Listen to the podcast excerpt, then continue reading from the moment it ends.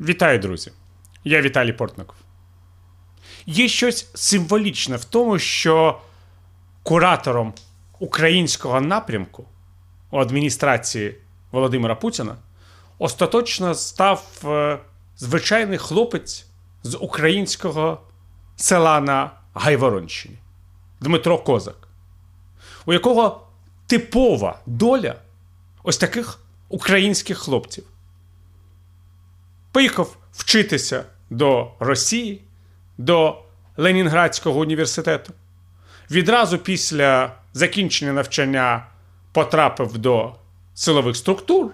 Згодом познайомився із Володимиром Путіним із часу, е, коли Путін став е, одним з керівників, а потім президентом Російської Федерації, працює по всіх завданнях свого патрона. І, звичайно ж, не дуже згадує про своє українське походження.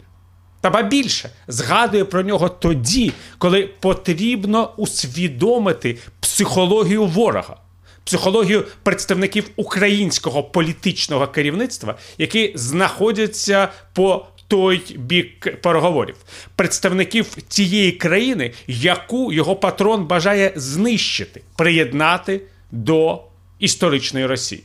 Психологію цих людей Дмитро Козак е, розуміє набагато краще, звичайно ж, ніж його попередник е, на неформальній посаді куратора українців е, Владислав Сурков. Тут був плоть від плоті центральної імперської Росії. Росії, яка ніколи не усвідомлювала, якими категоріями мислять представники нових незалежних держав колишніх околиць Російської імперії. А Дмитро Козак сам серед тих представників. Він може вважати, що зробив набагато кращу кар'єру в той час, як його партнери по переговорах, як представники державної структури, яку потрібно знищити на благо історичної Росії, залишаються провінціалами, які так і не усвідомили, усього масштабу історичних завдань, він, можна сказати, вибився в люди, став одним з керівників імперії. І може сподіватися, що його робота на благо цієї імперії забезпечить йому гідне місце не тільки в російському політичному керівництві, але й в історії цієї імперії, коли вона буде остаточно відновленою від Ужгороду до Владивостоку. А в тому, що вона буде остаточно відновленою, Дмитро Козак, я думаю, сумнівів немає. Немає навіть більше, ніж Володимир Путін. Адже він сприймає психологію українського народу по своїй власній психології. Якщо йому так легко вдалося після цього села на Гайворонщині інтегруватися до російського політичного життя, якщо він став своїм серед росіян і тепер навіть може керувати цими росіянами, віддавати їм накази від імені Верховного, і ці росіяни слухняно роблять все, що він їм говорить вже десятиріччям, так і у всіх інших українців вийде, так як виходило у них в часи Радянського Союзу. І тут ми можемо поговорити про специфічну ситуацію українського народу у цьому самому Радянському Союзі і перед цим в Російській імперії. І імперія, і Союз завжди були раді дати можливості тим, хто відрікався від себе. Я б тут, до речі, порівняв би навіть е, українців із єврейським населенням Російської імперії, а згодом і Радянського Союзу. Єврей, який у Російській імперії бажав зберегти свою віру, залишатися частиною своєї нації, своєї неповторної цивілізації, був не просто чужим для Російської імперії, він був її ворогом.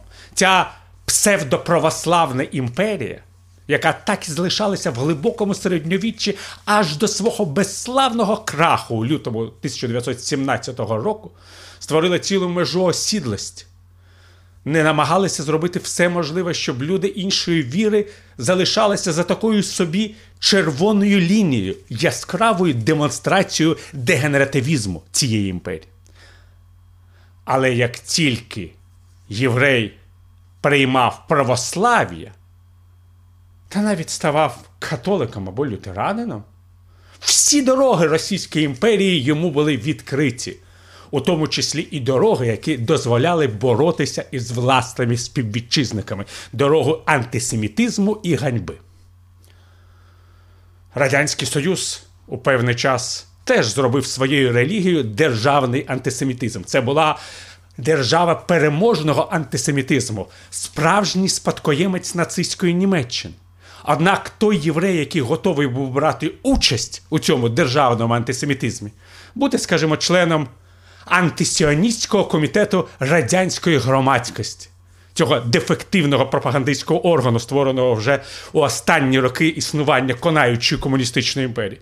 Такому єврею теж всі дороги були відкриті. Українець у Російській імперії, якщо він не бажав залишатися українцем, а хотів бути малоросом, якщо він поділяв і пропагував всі імперські міфи аж до огидного третього Риму і до якихось е, ідей про величезну історичну роль цієї імперії, про те, що вона скоро буде у Константинополі, е, про те, що кріпосництво це благо у той час, як всі інші держави вже позбавлялися від цього огидного рабства, і воно ставало просто частиною їхньої давньої історії. О! Такий малорос, ну, звичайно, якщо він був не кріпак, а шляхтич, мав всі можливості стати гордістю імперії. Микола Гоголь, який е, намагався із е, усією силою свого таланту розказати уважаємій публіки про малоросійські традиції, казки, міфи, став одним з найбільш модних російських письменників. І згодом з малоросійської тематики перейшов на справжню російську, ту, з якої і міг затвердитися у пантеоні класиків російської літератури справжній великий письменник. А от з Тарасом Шевченком так не вийшло. Вісаріон Білінський, блискучий російський критик, який не розумів, чому Гоголь став е, консерватором і дорікав йому саме за цей консерватизм. Шевченко дорікав за те, що той пише на діалекті. Хоча міг би всі свої ці віршики написати нормальною мовою. І саме тому для письменника, який цією нормальною в лапках мовою не писав, дороги до справжньої російської слави були закриті. Ну, звичайно, аж до того часу, як в Радянському Союзі вирішать, що у кожної республіки має бути свій класик. Але малесенький класик, малесенький Пушкін, малесенький Лев Толстой, малесенький Достоєвський. Тому що не можна порівняти ці чи то мови, чи то діалекти з великим русським язиком.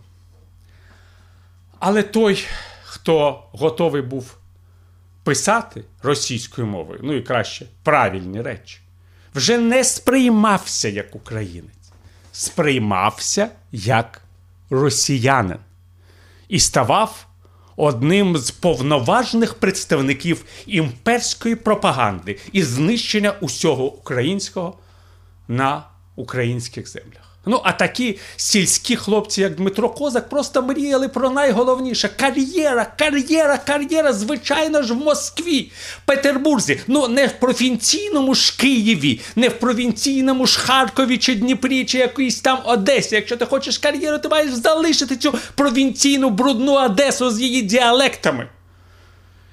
І оселитися в Москві.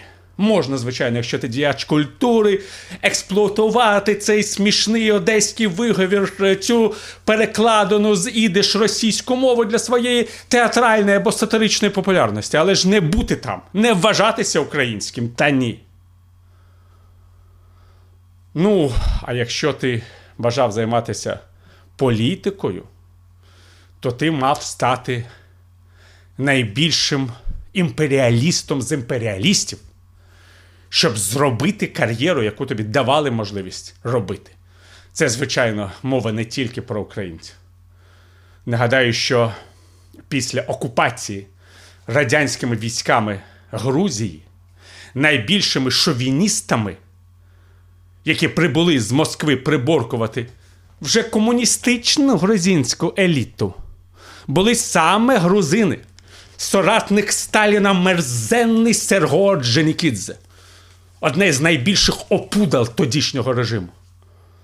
Він просто лаявся, він бився з грузинськими комуністами, коли вони говорили, що хотіли зберегти ну, хоча б якийсь національний суверенітет, окупований червоними росіянами Грузії. І його поведінку засуджували російські члени більшовицького політбюро, але тільки не російський грузин Йосип Сталін Джугашвілі, справжній зрадник грузинського народу, кат Грузії. Але імператор росіян. Всі росіяни старанно виконували всі його накази і забаганки, вбивали ближніх, доносили, перетворилися у націю половина якої сиділа, половина охороняла, і плакали. І всі ті, хто охороняв і доносив, і величезна частина тих, хто сидів, коли цей радянський російський грузин подох у березні 1953 року. Що не так було з маленькими Дмитрами Козиками, які ставали великими тоді в радянському партійному політичному керівництві. Саме так і було. Леонід Брежнєв з Дніпропетровської області, генеральний секретар ЦК КПРС. Микола Підгорний, колишній перший секретар ЦК Компартії України, голова президії Верховної Ради СРСР. Микола Тихонов, виходець з Дніпропетровської області голова Ради міністрів СРСР. Так, був у Радянському Союзі період, коли імперію зла одночасно керували відразу три вихідці з радянської України. Три малороси. Але от що цікаво, коли в самій Україні людина бажала бути навіть радянським українцем українцям, а не малоросам, вона могла зустрітися із неймовірною ненавістю Москви. Мова ж не тільки про Володимира Сосюру, якого цькували за, по суті, звичайний радянський вірш Любіть Україну в той час, коли російські поети про любов до Росії могли створювати вірші без усякого побоювання, що їх засудять. Тому що всі розуміли, що Радянський Союз це Росія, Росія, Радянська Росія. Єдине, що потрібно, щоб Малорос бажав бути таким, як росіяни, а не якимсь там українцем. Але і Петро Шелест, перший секретар Центрального комітету Комуністичної партії України коли написав книжку Україна наша радянська, в ній побачили щось таке, що робить Україну якоюсь особливою республікою, а не просто регіоном Радянського Союзу. Шелест був типовим радянським керівником. Він був одним з учасників антихрущовського заколоту. Він був очевидним ворогом всіх реформ в Радянському Союзі. Він голосував за окупацію Чехословаччини. Монстр.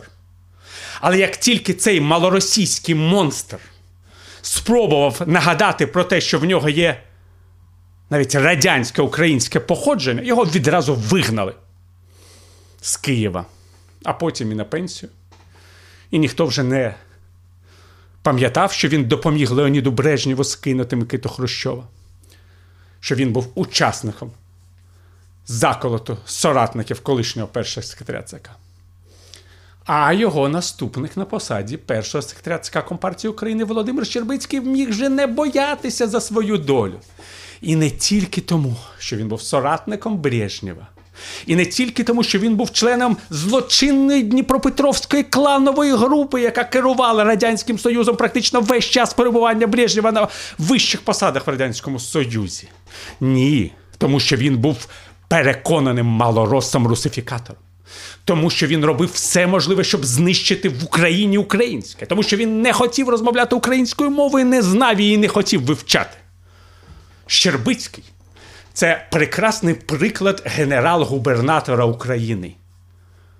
Це те, що хотіли бачити на нашій землі Путін і Козак. Але як бачимо, незважаючи на своє етнічне українське походження, цей малорос отримав величезні преференції в радянському політичному керівництві. І таких людей, вихідців з України, і етнічних українців, і етнічних росіян, в Брежнівському політбюро було достатньо. І в культурному житті Росії було їх достатньо. І в журналістиці їх було достатньо. Я завжди запам'ятав свій перший прихід вже в роки перебудови студентам до редакції газети Правда. Коли я просто проходив коридорами і бачив українські прізвища на кабінетах кореспондентів і редакторів. Ну, хтось міг бути білорусом, звичайно, до білорусів був саме такий рахунок. І ви що думаєте, що хтось з цих людей згадував про своє українське походження дзузьки? Ну, може, так, як згадують про своє походження люди, які приїхали до Москви з Курська чи Брянська, про якийсь приємний борщик, про сало, про мамини вареники, якими обов'язково потрібно буде пригостити колег, якщо вони приїдуть в гості до мого села. А пошепки, що, звичайно, українці готують набагато краще, ніж росіяни, що українська жінка здатна приготувати такий обід, який росіянка ніколи не приготує, бо вони там не вміють готувати нічого, крім пельменів і щей та і щиці жахливі. Але це тільки своєму співвітчизнику, тільки по секрету, щоб не чув росіянин, бо так хочеться бути таким, як росіянин, що готовий навіть їсти ті щі навіть борщу, замість борща. І ось така людина, яка розтоптала своє національне я, яка знищила свою особистість, яка проміняла свою особистість на кар'єру в російському політичному керівництві, яка не просто слуга окупантів, а яка переконує, що малорос може бути окупантом України, від неї зараз залежить, які рішення ухвалить Володимир Путін, коли мова буде йти про долю України. І, звичайно, найбільшою мрією малороса є в'їхати в Київ на танку. Бо коли вона в'їде в Київ на танку, цей приїзд буде чітким доказом того, що вона обрала ця людина правильний шлях у житті. А ці провінціали, жалюгідні селюки, які залишилися у своїх Києвах, Одесах, Харківах, Дніпрох і Львовах, вони зробили неправильний вибір. Вони програли. Мені, малоросу москвичу, малоросу петербуржцю. Дякую, друзі.